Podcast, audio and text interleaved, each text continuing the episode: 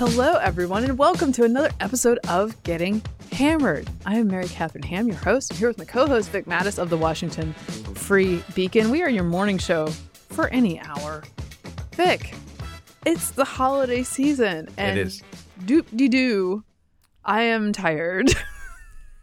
they didn't, they don't brief you on this part when you're a kid. No, they don't. And I was very tired. And you know, I'm still recovering from my. Herniated disc and now the sciatica. So the back is better. So it's like it, the pain has migrated Uh, down to like the leg, particularly now the calf and the ankle. So that's where it is. Yeah. But Sciatica is just a word that sounds old. it's it is old. And my you know my sciatica. my late aunt my late aunt Dolly she used to complain all the time. Oh my sciatica, and we used to laugh about it. You know. Yeah. Well, But- I'm not laughing anymore, Aunt Dolly. Yeah. So It's a real thing. Yeah, Sciatica no, pain no, is I, uh, I no joke. Her, I need her intercession. So I'm tired, but I got a bit of a jolt this morning. Okay. So I like to open up the show with a public service announcement, a PSA, and the PSA is to beware of black ice. Ooh. Yes. So early this morning, as you know, in the Virginia and the, the DC area, it was very snowy, icy yesterday morning, and then it warmed up a little bit. But then last night it dipped below freezing. Mhm. So then we're driving this morning. I'm bringing my son to his bus stop, but it's over in McLean, so it's about 15 minutes away. On time, everything's on schedule. And then I see this slowdown on Dominion Road, Old Dominion, and all of a sudden, you know, there there's like an 18 wheeler. He's braked, he's braking, and the car's behind him. And then I start to slow down, and then I'm like, what's happening here? And next thing you know, I'm on the black ice Oh, and no. so now I'm I have my foot like pressed hard against the which is not you're not supposed to do this pressed hard against the brake and it's just sliding and I see myself going into the car in front I'm like No, this isn't happening this isn't happening and then I had to decide because obviously the professional thing I think you're supposed to do is pump the brakes maybe do a little swerve yeah, I yeah. think that's what they do because I see some people do that Somebody let us know. swerve. Please, listeners, let me know what I uh, don't let me know what I did wrong. I know what I did wrong, which was to step really hard on the brake and think to myself, "Am I stepping on the gas? Why am I not stopping?" And then it occurred to me, "Oh my gosh, this is ice." And then I see a tree on the right, and I thought, "I'm gonna. I don't want to hit another car. I'm going for the tree." Oh no. And at the last second, came to a stop. Oh, we love that. It is. Uh, Thank you, God. yes, thank you, God. It was like as close as Henry Hill's car at the end of Goodfellas. It was very close. But somebody had put uh, like the yellow police tape across all of Dominion. So, like the Well, that- entire road. Now, And that precipitated. yeah, I don't know why. Maybe a tree fell, Oh, but you would think you would see police at this point. So now everybody had to do a U turn, missed the bus, and I had to drive directly to the school up in. It was just ridiculous. So Yeah. I was in the, on the road for an hour and a half Ooh. this morning, and Well, that's how I'm I got started. You avoided any impact. I Yeah, no, I mean you got you got to look on the bright side. Yeah.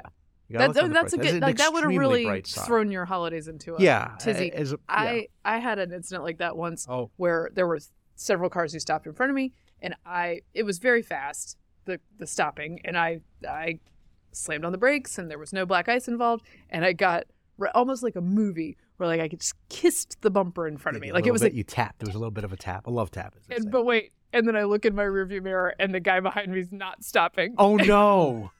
And and so it oh well, crunch. Yeah, I did my part though. Anyway, did his ramming into you force you to ram into the car. Then Yes. event, so Yeah. you were part of a pileup. yep, I was, I was. It was unfortunate. Okay, No. So how are you doing? You know, I'm all right, but we are very busy. And Yeah. even with my attempts to prepare for the fact that we were going to be very busy, I know I'm not usually a preparer, but I, I at Christmas time I understand at this point that I have a lot of children, we have a lot of activities, and things are going to go haywire if I don't do a little bit of Yeah. prep. So I Mhm. I got a lot of Christmas shopping done. I got a lot of it was weird how I said that Christmas shopping, Christmas shopping done. It's almost Irish of you. I put the wrong emphasis on No, the wrong yeah. syllable. No, And then I actually wrapped a bunch of presents. Wow. As I think I noted last week that my parents were going to come up to keep the kids so we could go to a, a wedding. So I had to clear out that room. So I wrapped That's a bunch of packages. The kids stayed with my parents and with a friend. The big girls did a sleepover with a close friend of mine, had a blast, did a bunch of Christmas related things while I was gone. And we went down to Steve's brother's wedding, All right. which was beautiful. Congratulations to him. Yes, it was in Tampa. Oh, It was gorgeous.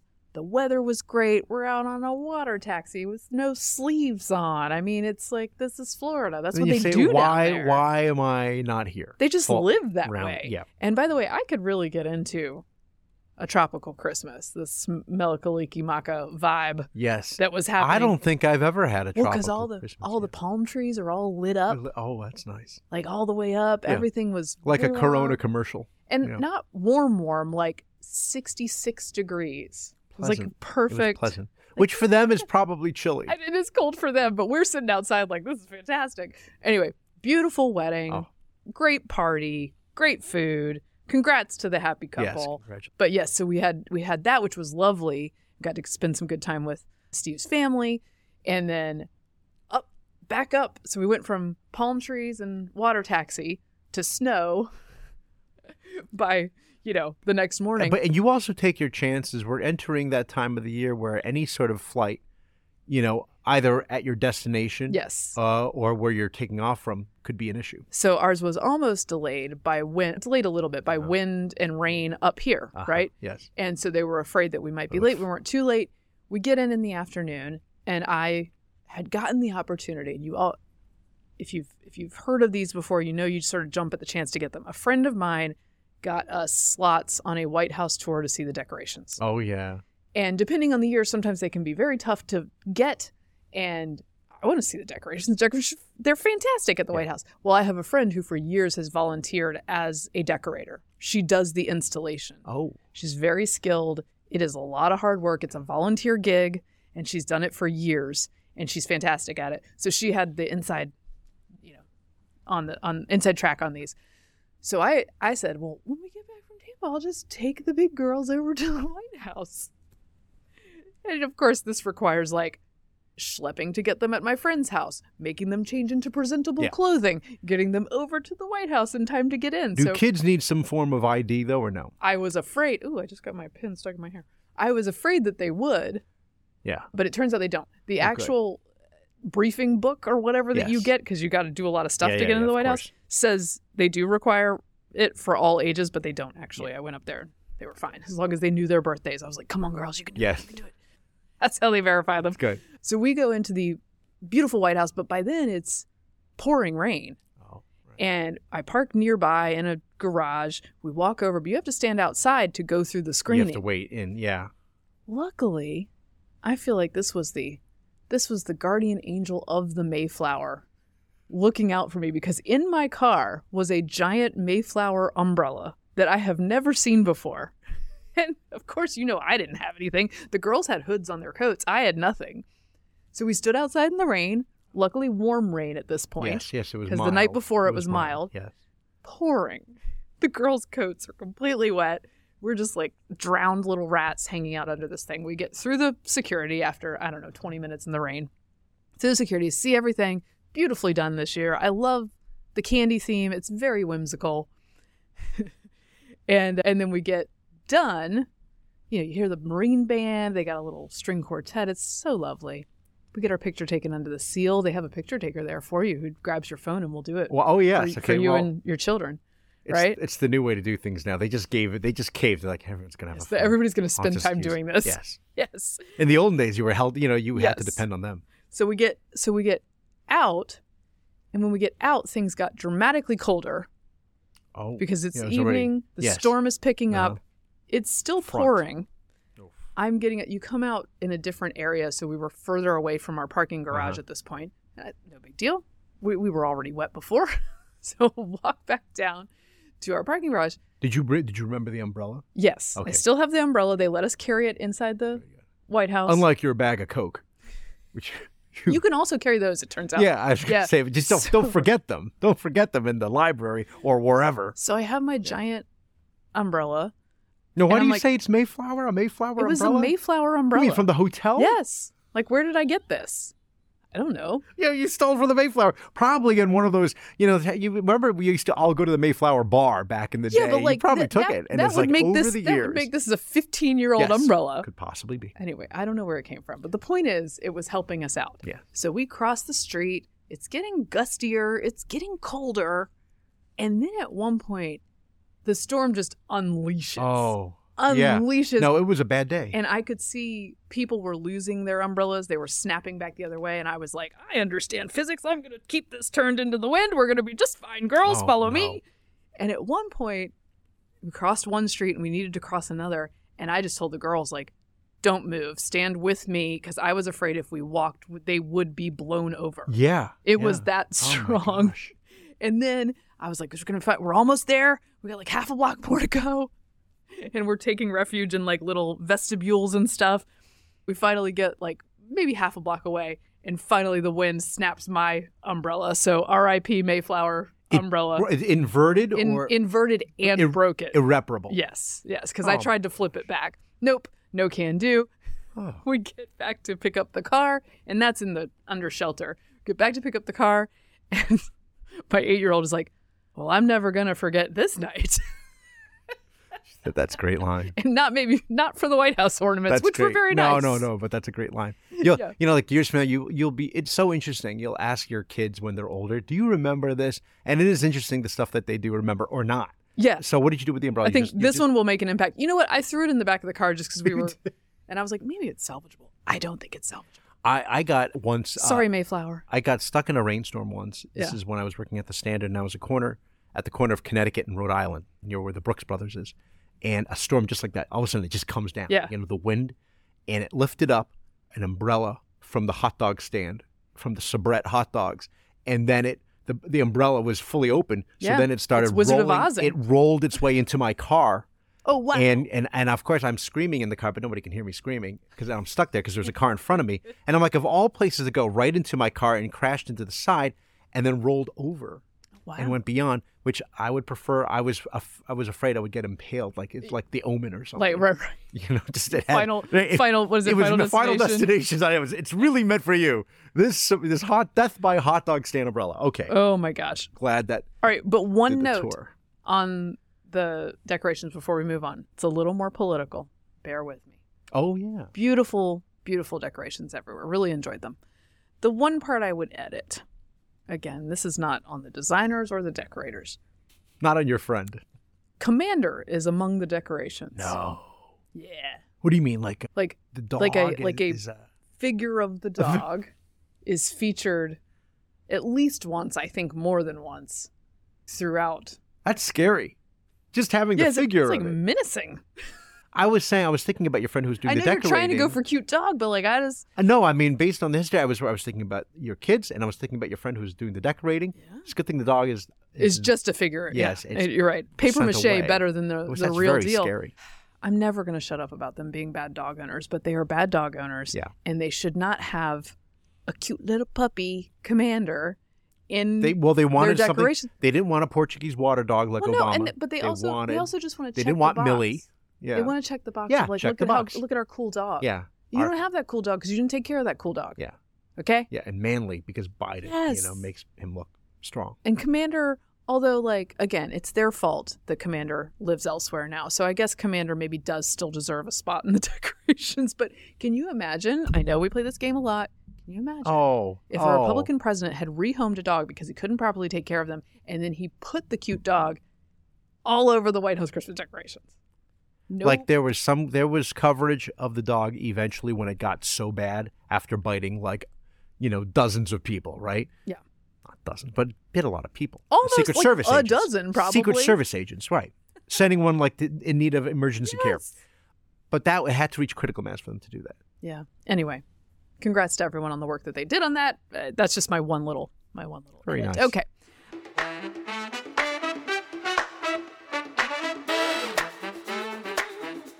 Can I do a programming note too? Please. I don't know if you know this, Vic. Yeah.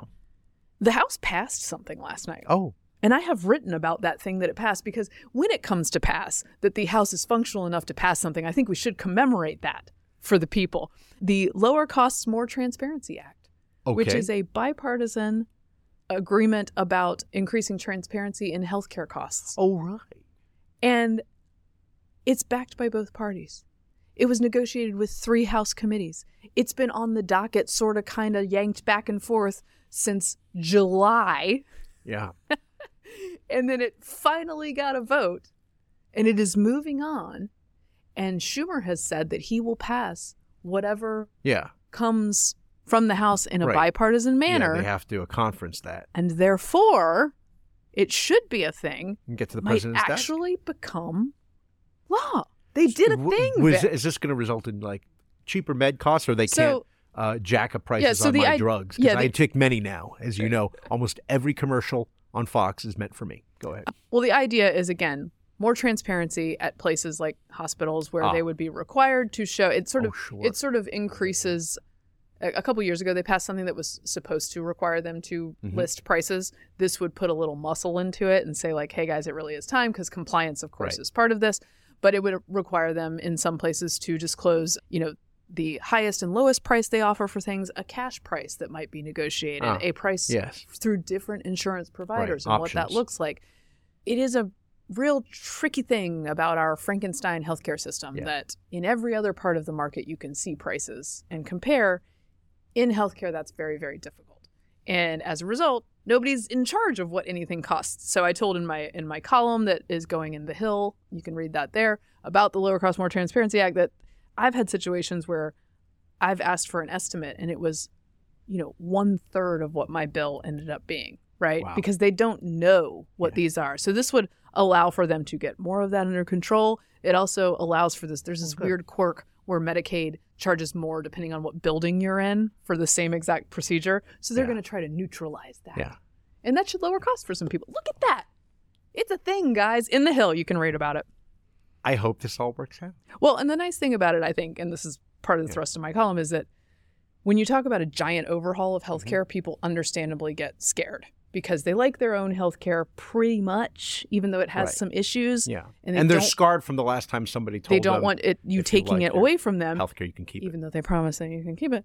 And so they're scared of that. But small progress Uh-huh. and small solutions is Yeah. a real thing that well, we might be I capable mean, of doing. This is something that we've always recommended with, you know, rather than the massive Obamacare approach was tackling bit by bit right. a number of these issues because it's hard enough, as you could say. I'm, I'm sure this was very hard just to pull this off. Yes. So anyway, you can read about it and have like like a ti- like a sprinkling of hope this holiday season that the Congress can do things.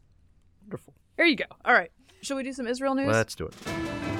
I saw a cool story in the Wall Street Journal. Actually, Steve did, and he sent it along to me. Since the October 7th attacks in southern Israel, Liran Kamin- Kaminir has been sleeping with an axe, a knife, and a first aid kit within arm's reach. He has stashed away empty beer bottles and gasoline for Molotov cocktails, and he has applied for a gun license. He says, I'm a hippie. I'm peaceful. I don't like this whole gun thing. He's 50. He lives near the village of Givat Ada in the coastal plains of central Israel. But if the army cannot protect me, I have to protect myself. This is part of a right. trend that we're seeing in mm-hmm. Israel. Applications for a gun license have gone up 600% since the attack, a huge increase for a country where there are strict gun control laws. It's a trend that reflects the deep anxiety over personal safety in the wake of the attacks and of the army's failure to protect Israeli civilians that day. You remember they were on October 7th uh, in some places hunkered down for hours and Yeah. hours and hours till Yeah. anyone got even to save them Yeah. after the initial attacks started. I'm glad to see this. Yes, and you're seeing this not just among Israelis, but of course among American Jews. And I had lunch with a friend of mine who is a he, he's a writer in town who's Jewish, and he was telling me his father up in Westchester, Right. not a gun guy, right? That's not his thing. Right. He now owns several firearms because, you know, one of the arguments. There's many arguments against the Second Amendment or against gun ownership, right? And one of them is, of course, you don't need it because the police are there to protect you and the government, the military, they're there. So you don't why why have it? They'll take care of you and if nobody else has it then we're in great shape. But of course in the real world that is not the case. Right. And they're not always there to save you and the first thing that comes to your mind more than yourself is really your family. You know, Mhm. your prop your property too, but really your family. And they're not going to just you know hope and pray that somebody comes to their rescue in, in a short enough uh, time, and rather that they're going to protect themselves. And who knows? I mean, maybe it will in Israel serve as a form of deterrence in the future in some of these kibbutz kibbutzim. Yeah, because I would hope so. And like the the the status quo ante Mhm. was there is no right to carry a gun in Israel. There are of course a lot of military around and the citizenship has experience I was wondering about that. firearms because Yeah. they all are required to serve and train to some some degree. So a lot of them have experience with firearms, but Civilians only qualify for a weapon if they can prove they need one for security, if they live or work in border areas, for instance. According to a 2017 small arms survey, a program of the Geneva Graduate Institute, there were around seven firearms for every 100 civilians compared to 120 per 100 in the US. And then since October 7th, they've relaxed some of those rules. According to government data, over 265,000 Israelis applied for a gun license between October 7th and early December, compared with around 36,000 earlier in the year. And around 85,000 of those have been issued in that period. And I would say continue issuing, issue Yeah. more. There was actually a, a panel about this at the Heritage Foundation. Josh Hammer of Newsweek spoke on it. Our friend Carol Markowitz, who's a, a columnist for the New York Post, talked about it. She lives in Florida and has armed her family. And I'd love to play a little clip of her on that panel. days after October 7th, I couldn't sleep because I would just picture the people, you know, um, the woman on the back of the truck or the babies that were taken or the dead bodies or any of that. But in the weeks after that, I couldn't sleep because of how defenseless all of these people were, how they did not have guns. They lived close to an enemy that wants them dead every single day, and they were unarmed. And I just think that can never be me. That can never be my family. We can never let that happen. And that's the message that Jews should take away that no one is coming to save us. You have to save yourself. So we love we love self defense. That's good. That's We good. love. I'm always reminded of if you've ever seen the Chris Pine, Jeff Bridges movie Hell or High Water. It takes place in Texas. It's terrific. It, it takes place around the time of the the last big recession in 2008, and it's a bank robbery situation. And towards the end, the two brothers, Chris Pine and his bro- other brother Ben Foster, played by Ben Foster, they make the mistake of saying, you know, we got to get one more. You know how it is. It's always one more. Right, it's right, never right, enough, right, right? of So course. they go to one and they decide, you know, they they got the timing wrong and they walk, walked in and it was it was a it was basically in a large town or a small city, and there are a lot of people there and a lot of people in line to cash in because it was like the time where you you know you get your paycheck, you got to go to the bank, Right. and they attempt a robbery. Spoiler alert: it doesn't go well, and they run out and gunfire and some people are hit. And one of the things, one of the brother, I think it's Chris Pine who says to his brother, or vice versa, and this is why you don't rob banks in Texas, because all of a sudden the customers have guns and they're shooting back. Yeah. You know, it's A large part of the story. yeah, yeah, no, and there's a great scene at the end when Ben Foster takes to the hills and Jeff Bridges, who plays the the sheriff, he just you know pulls over some guy in, a, in a, his pickup truck, who of course has a, a rifle in his back. You know, at the, in Oh, the back, wow. he's like, oh, "Let me just take over. Of I'm course. just, I'm just taking over the scene." The guy's like, "I'll help you." Anyway, deterrence. We hope. Yeah. There remain, by the way, there's 137 released hostages, hostages, 20 that we've found or executed or have been or have died, 113 still in capt in captivity. This is, you know, men, women, children still Yeah. at this point, families separated. I would suggest also just there's a piece in the Free Press that is the woman in the Hamas video is my daughter. Yeah, And if you can stomach it, That's you should read it because this is written by a mother who has seen her daughter injured, hurt, captive, and she will not let her be forgotten. Yeah. And she's one of the 17 young females still being held. And she says, you know, this, my daughter should, should be the person that makes you have this primal scream that says, bring them home right. bring them home. Why would why would we Right. ignore this?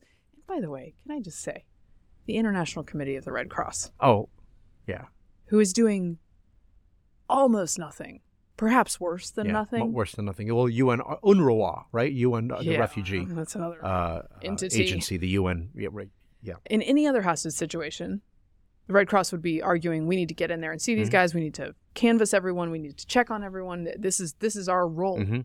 Mysteriously, just very very laissez faire Yeah. about these Israeli hostages. So they're not getting the No. medical attention they No. might need. Another violation of the rules that everyone plays by. But I well, guess only one side is supposed to play If you've gone to college, I think you know only one side plays by the rules. Yeah, well, very much. If you go to college, on talk about that in a little bit. But the uh, the hostage situation continues to be terrible, particularly for that family. I think the the Bibas family Yes. and the women. Peggy Noonan had a column talking about this. The women as well. You know, the rape of the Sabines, as she compared it with. I mean, it, It's it's the people who refuse to believe it that won't uh, read these stories or watch these videos, the ones who care mostly about it are the ones I think who are being also traumatized because you feel compelled to. Right. But I think that there's nothing you can show these other people, to be honest, that will convince them Yeah. otherwise, because they believe that the IDF or Israeli paratroopers killed a lot of the people at the concert. No, you know, it's wild. It's it's it is it, it it's disturbing, and it again, but as you know, only some kinds of conspiracy theories are bad, Vic. yeah, that's right, that's right. Others are just fine. Yeah. But yeah, where where do you go to learn all those conspiracy theories? Yeah, You go to the Ivy you League. go to the colleges. Should we talk about the Yeah. Ivy League? Fancy, oh, expensive colleges. there's been some fallout, Yeah. Vic. Liz Magill, who's the former president, or I guess her her resignation is not effective immediately. so Li- much has happened. yes, who testified on the Hill along with the presidents of MIT and Harvard. Liz Magill has announced her resignation. She will stay on, I believe, as a law professor. By the way, she's a North Dakota native and an alle- allegedly a constitutional scholar. Uh, But for those of you not watching on YouTube, I'm looking into the distance, like really. middle, middle Uh, distance. So you know, she's out. Some many of our friends on the left are bemoaning this as a loss for academic freedom. Here's the thing: uh, how how pray tell Yeah. could Magill not be hounded out of her position when in a position on the Hill she like defends gross speech a little too much, right? That's right. Maybe what you could have done Mhm. is had the same standards for all gross Right. speech Right. and have a record of standing up for speech you don't like Right. so that people don't know it's obvious shit Yeah. when you say that you're only suddenly you're a big free Mhm. speech Yeah. advocate. Right. That's the way you escape that problem. There is, you know, this has been written about, and I think Heather MacDonald is one of the people who's written very well about this, and others. There are mandatory Title IX training that goes on in a lot of these elite universities and that tell you about misgendering, Right. And you know, is is a complete violation of somebody's you know rights and, and hurtful and has and cannot be tolerated. But you know, you can say many things regarding the genocide or death to Israel as long as it doesn't actively lead to the killing Conduct. on campus, really, Well, and here's the thing of too is uh, a Jewish person. they also don't have a record of punishing the conduct. No. Right? So like if even if you had a record of punishing conduct that went past speech, Yeah. I would be more willing to listen to your Right. protection of this particular kind of Right. speech. By the way, this is there's a great Wall Street Journal story. Again, I'm tipping the Wall Street Journal a lot today, but there's a great Wall Street Journal story that sort of does a TikTok of her removal okay. and talks about what is sort of a new phenomenon, which is that a lot of the normie to centrist to some conservative, there aren't, you know, they're not all of them are very conservative, No. but not insane donors Sure. from hedge funds and businesses from the Wharton School of Business at Penn who give a lot of money for a part the better part of this year have been coming together partly because of the uh, the swimmer situation Yeah. partly because of the with, exactly. the Amy Wax Well, situation it's all who is a DEI related. right, It's who's a tenured she's a tenured professor who they're trying to get rid of for her speech mm-hmm. they've all sort of like gotten attuned to this and how far things are out of whack and then there was a palestinian literary conference Yeah. at penn that included a lot of like really anti-semitic Right. themes and, And, the donors people associated with very unsavory right organizations connected to terrorist organizations. right and the donors are like like what is happening here so that sort of set the Mhm. stage for post october 7th Yeah. and the donor class at harvard at mit at penn Mhm. a lot of these places is acting now like esg style activist investors but on the other side Yeah. No, right? That is very interesting. that's what's happening Yeah. they're all they're sort of banding together they're saying if you don't reflect my values and by my values i don't mean esg i Mhm. mean be frickin' normal in some sort of understanding of Right. basic academic norms Yeah. then i will be taking my money and walking Mhm. and it's many many many many millions of dollars yeah. a- a- a- Magill's, you know, testimony cost Penn a hundred million dollars yes at least because of that one donation. And I think that's what tipped the scales, and the board had to meet about it. But of course, they said they're just generally upset about her response altogether. Did you uh, enjoy her video where she followed up the next day saying, "I really, It is terrible. Genocide cannot be tolerated. I don't know how to. And she said, I, I was so, I wasn't thinking about it at the time and I should have. So it's my fault. I was so concerned about protecting free speech. I didn't quite realize. But the thing is, these are smart women. And you saw them at these hearings looking at each other with smirks and smug. This is the interesting looks. thing. I Yeah. don't think they this is part of the part of the donor revolt is because they're saying you guys are in such a bubble here Yeah, that they are. they didn't even know that this was problematic ground they were on. Right. on. They didn't No, know. that's where they are right now. Yeah, they didn't know there was an issue when they came into that hearing. They didn't know there was Mhm. anything to answer for because they've only been Yeah. sticking up for good people. Because the good people are the oppressed Right. people, and those are the people they stick up for. Yeah. and so, because they don't have any connection to what the normal world thinks and sees, they were unprepared. That's why they Mm-hmm. The were so smug. The problem is you really you, you can remove somebody like Magill or you know Harvard or MIT or whoever uh, the presidents, the organization will still remain. There are there's so many DEI woke types on these campuses that they you know the administration will just promote the next person Well, in line. It's it's it's like the mafia. If you if you cut if you take the the top guy, there's always an underboss Well- and then there's a captain. I mean, you go all the way down. The whole structure has to be dismantled. Well, and that's that's the problem with all. So the that's why the the donors are important, right? Because you have to have some sort of larger reform. Right. And honestly, I have mixed feelings about marshaling donors and what Sure, that looks like and Imagine what that means for freedom of Yeah. speech and blah blah blah and all that. But you can't play the game in only one direction because Right. then one side is just unilaterally Again, it's that sort of hypocrisy. Right? It's the hypocrisy. So the donors do send Mm-hmm. this signal and earn not more repression of speech, but earn an actual honest look at how can you be less restrictive of Right. all speech on campus. I mean, that would be welcome. I think they could save a lot of money. If you're losing money, guys, let me suggest your DEI departments where you're Yeah. paying people a ton of money to do not very much work that is hurting your schools. There are more administrators than there are professors in some places, more administrators than there are students in some places. They're all just going about finding things to do, and it's not good. And what they want is for students to go in and learn that and everything that it, it's anti-West, right? Yeah. So you're learning about the founding of this country as a bad thing, for example, right? It's white supremacy, it's colonizers, it's settlers, and Israel is a perfect example of that. It's the equivalent of that there. Well, and actually, Dave Mastio yeah. Oh, wrote a piece. He used to work for USA oh, yeah. Today. He wrote a piece saying, I thought this was a good way of putting it, that like they're pointing out Israel's similarities to the greatness of, of West, Western civil, civilization and America is actually an argument against Israel for college students. Yeah. They don't like Israel because Israel is reflective of Western civilization and America Right.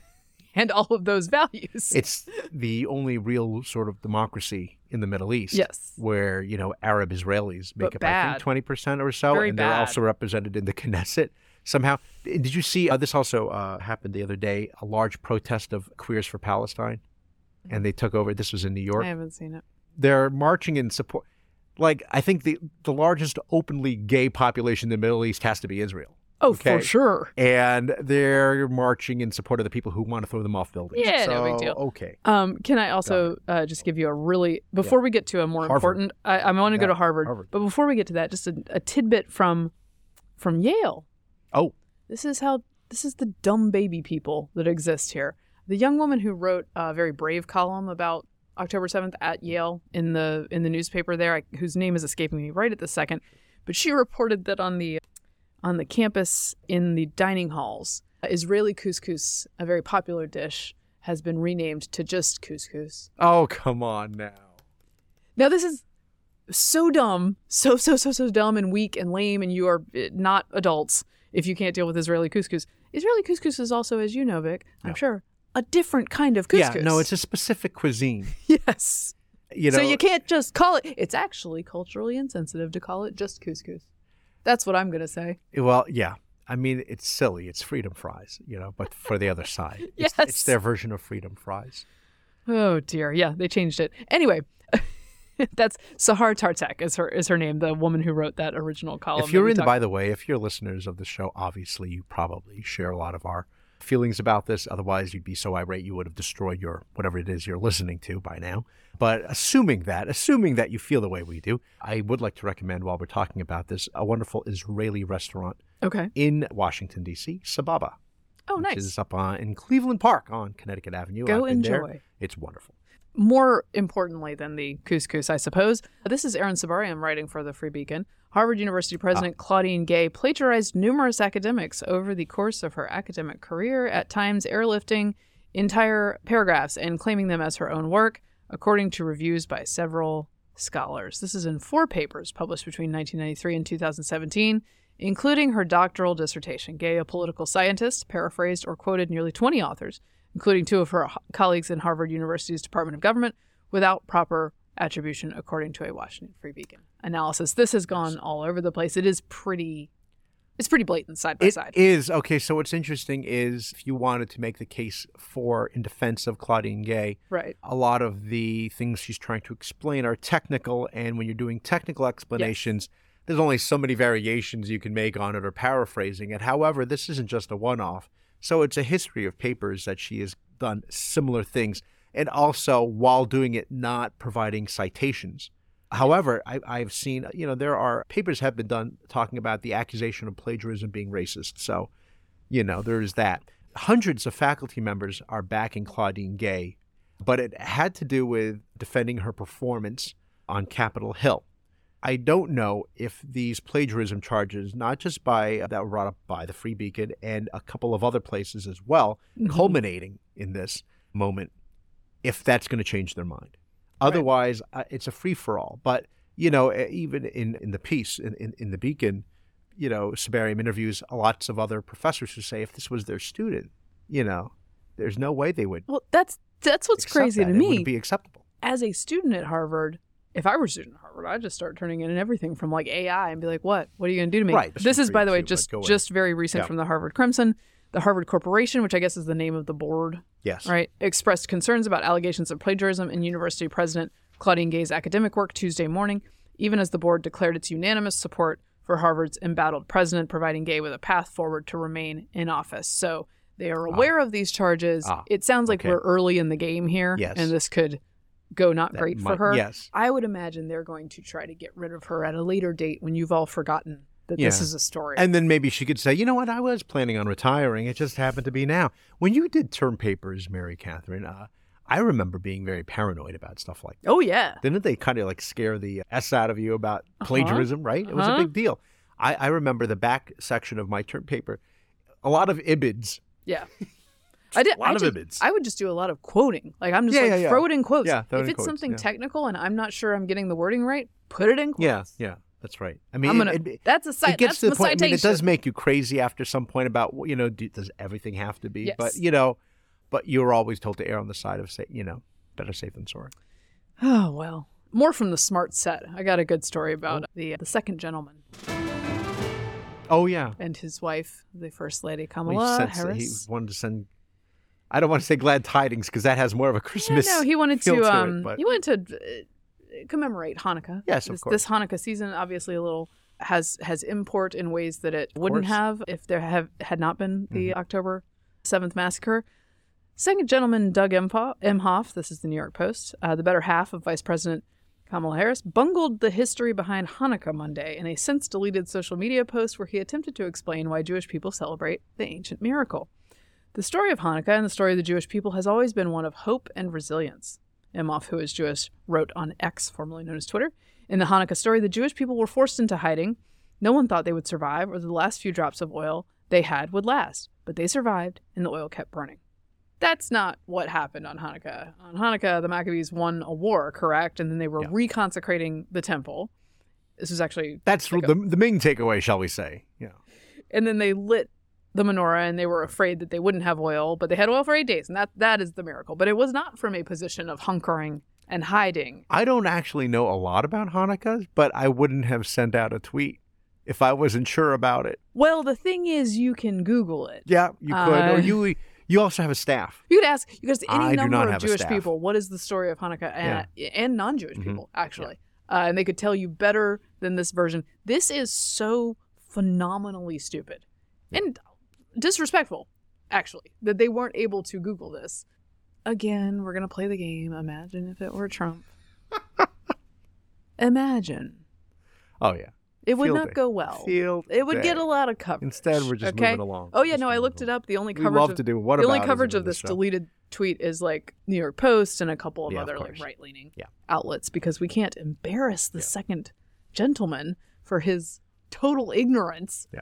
About Hanukkah. I also it was sort of breaking last night that uh, apparently reported on CNN that some of the American families of Israeli hostages asked for invites to the Hanukkah Oh, party and, they were they were rebuffed. That seems like a real no-brainer, doesn't it? It's kind of sad. Just invite them. Who was invited? Well, maybe Mm, minister. Uh, also, I just want to read this this post from friends. from Noah Pollak, our buddy, Yeah. parodying the Kamala Harris post. Oh, I mean, the Doug Emhoff yeah. post. The story of Hanukkah and the story of the Jewish people has always been one of diversity, equity, and inclusion. In the Hanukkah story, the Jewish people were forced into hiding by MAGA white supremacists. No one thought that they would survive or that the last few dro- drops of CBD oil they had would last.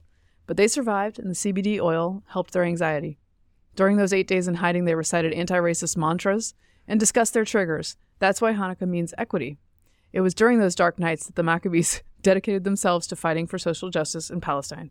In these dark times, I think of that history. it's very funny. very funny. Oh, so dumb. And some people might be like, "Oh, okay." Wow, That's what happened. wow, that is That that's is, very yeah, moving. Very interesting. Very moving. Shall we do some 2024? Okay. Uh, let me do a, a sort of breaking story. Uh, is that uh, Governor Sununu, very popular governor Yes. in New Hampshire, is going to endorse, and he's going to endorse Nikki Haley on Tuesday night, which will have happened by the time you guys hear this.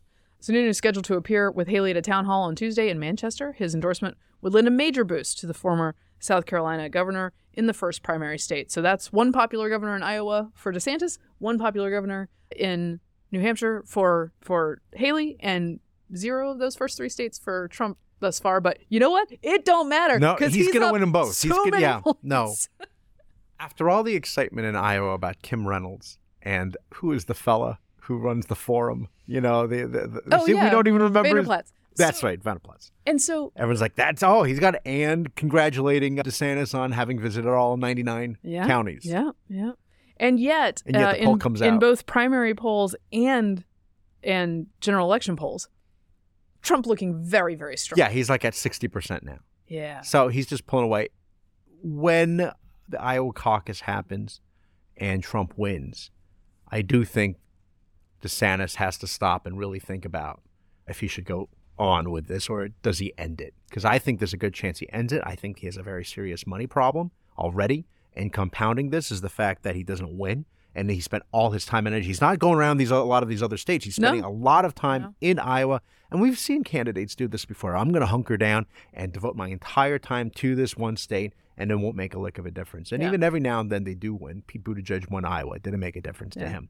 I'm not even thinking that DeSantis is going to win Iowa. Nikki Haley, on the other hand, that might be interesting with her getting the backing of Sununu if, for example, Chris Christie decided to drop out No, I, I and then throw his support Again, to her.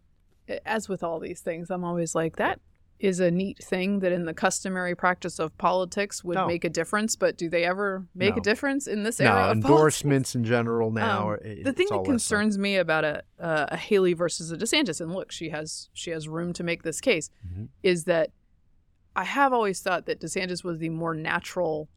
Now he has to deal with the fact that he hasn't shown this on the ground yet, right? He's the more natural candidate to bring together Mhm. Trump critical and peel off Yeah. Trump voters because Nikki He's Haley does not peel it. off Trump voters in the same way No, they But have again, concerns. we're seeing momentum from her and not as much from him outside of those Yeah. those important again i'm using the word important endorsements but we don't know how important they are right No. because this is the trump no, era And and but we what we do know is Trump is now leading in 11 of 13 polls, I think, over Joe Biden. Yeah. In particular, these new ones that have come out in Michigan and Georgia. so this is two two battleground states michigan and georgia with broad majorities in both states holding negative views of the sitting president's job performance trump is trump's leading Yeah. in those states in Georgia, a state Biden carried by a very narrow margin in 2020, registered voters say they prefer Trump 49 to 44. That's not a small No. gap. That's beyond the margin. for the presidency in a two way hypothetical matchup. In Michigan, which Biden won by a wider margin, Trump has 50% support to Biden's 40. Yeah. With 10% saying they wouldn't support either candidate, even after being asked which way they lean. Now, I believe I saw also that in when asked if Trump's indicted, the margins shrink sure. to one. So I would just note for anyone, or, or no, If he, if he's convicted, excuse he's me. convicted. I think we know he's been indicted. I would just commend to anyone who thinks this is like not going to happen. I do feel like there are a lot of people who are like, we're just going to keep doing the normal thing and Trump's not going to be convicted. And Right. it's like, I don't know, he's up against juries in three blue cities. Like. I, I, and eventually this is going to come to a head. And then you've taken a situation that was a 10 point or a five point Right. lead and made it a one point Our nominee, because even if this happens before the primaries or the caucuses, hypothetically, I don't think, but if this were to happen, he'd still probably squeak out the win. And what we're talking about, I mean, it would get maybe maybe it would lessen his lead in Iowa, New Hampshire, South Carolina. Who knows? Maybe that would get smaller.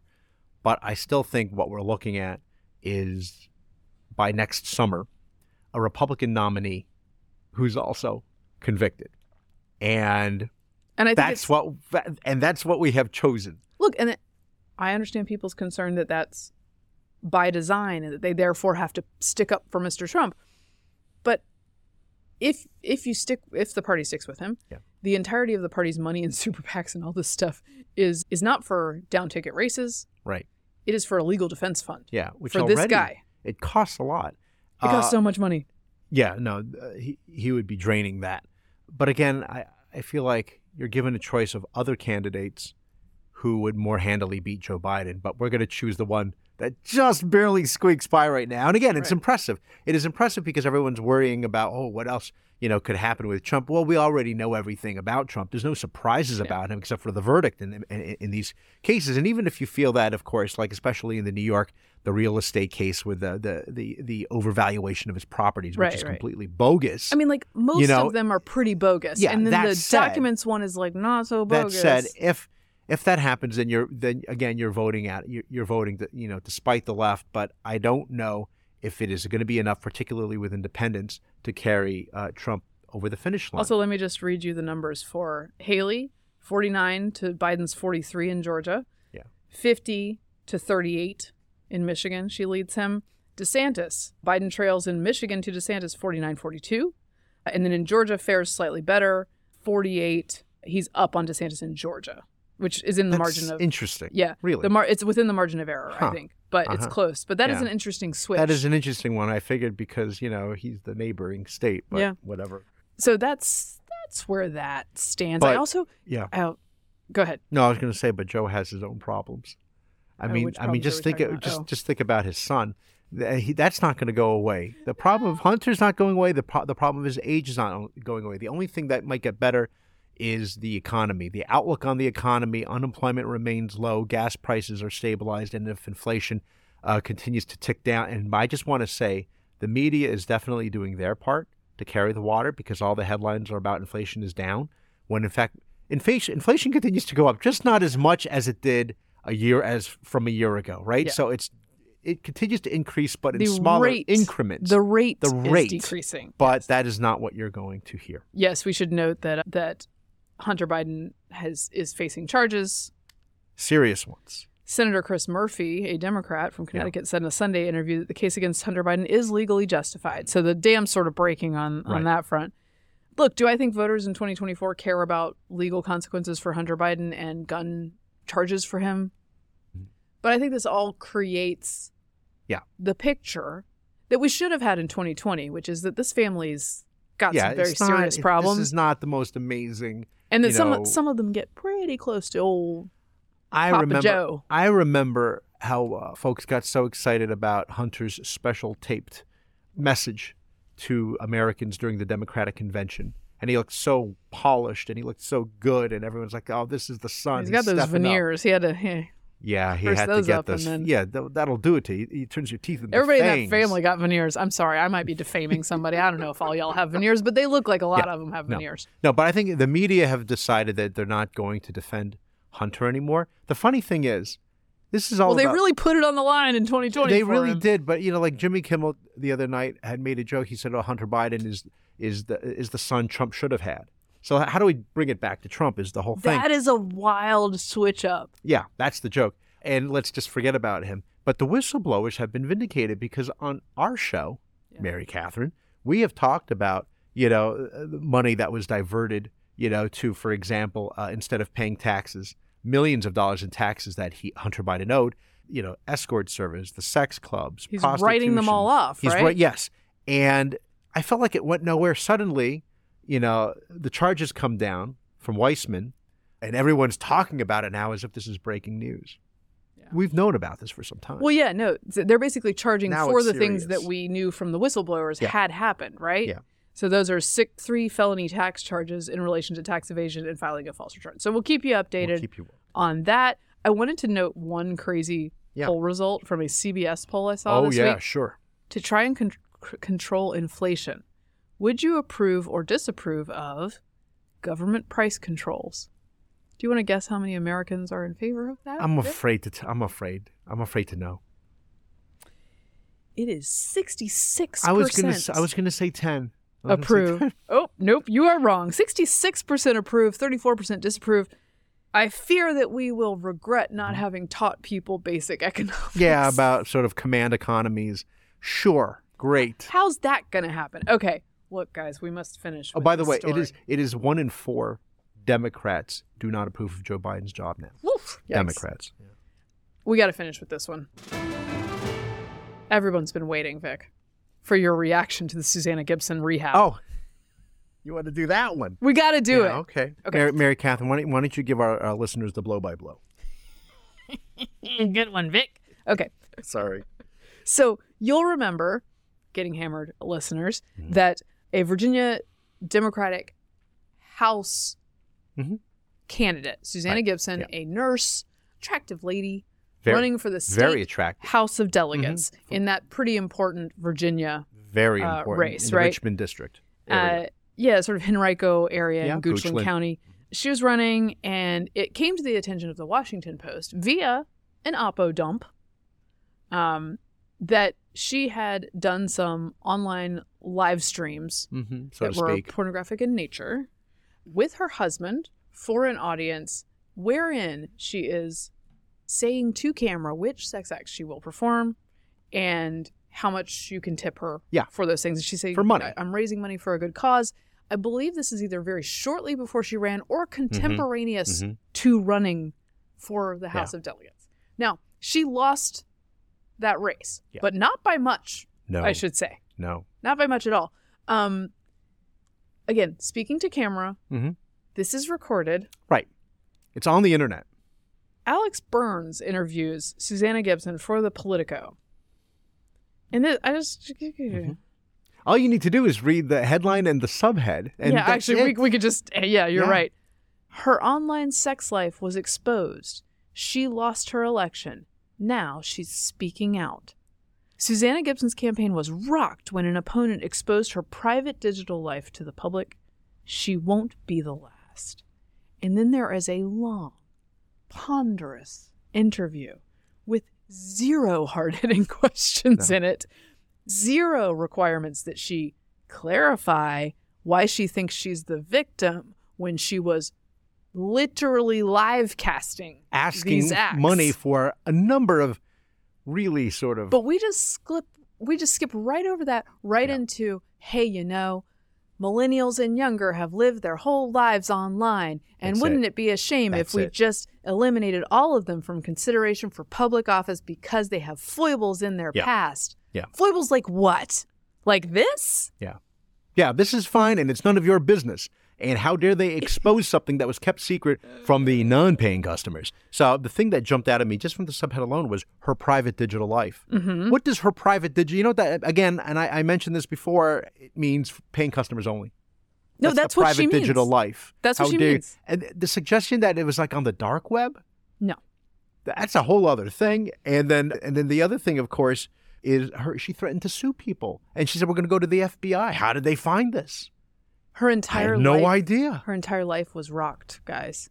Look, She, I- it's her lifestyle. She chose it fine, but you know, well, this is one of those owned it. things. This is one of those things Hey, where like I was into it. That was do my I jam. Think, do I think the actual act is Mm-hmm. inappropriate? Not my cup of tea? Sure. What's more annoying is you lying to my Yeah, face yeah. about it. Mm-hmm. I do not like this at all. No. This is an actual quote from her. I didn't have any idea that were there were ever videos of me that had been made. And then the second part of the sentence, sentence is and uploaded to multiple sites. Now, I think the very legalistic decision, distinction she is trying to make Mhm, here mhm. is that it was a live stream. And a live stream, much like a FaceTime or a Zoom, is not necessarily recorded and turned into a video, right? Like it might just be out there in the ether. But that would mean that if I, I like zoomed Mm-hmm. and I assumed it wasn't being recorded, that like I'm allowed to say to you, I had no idea a video of me was made. That's insane. No. Everyone knows that's a lie. Yeah, that's right. Now you can not know that it was cr- that it was screen screenshot and captured and Mhm. sent other places, No. sure.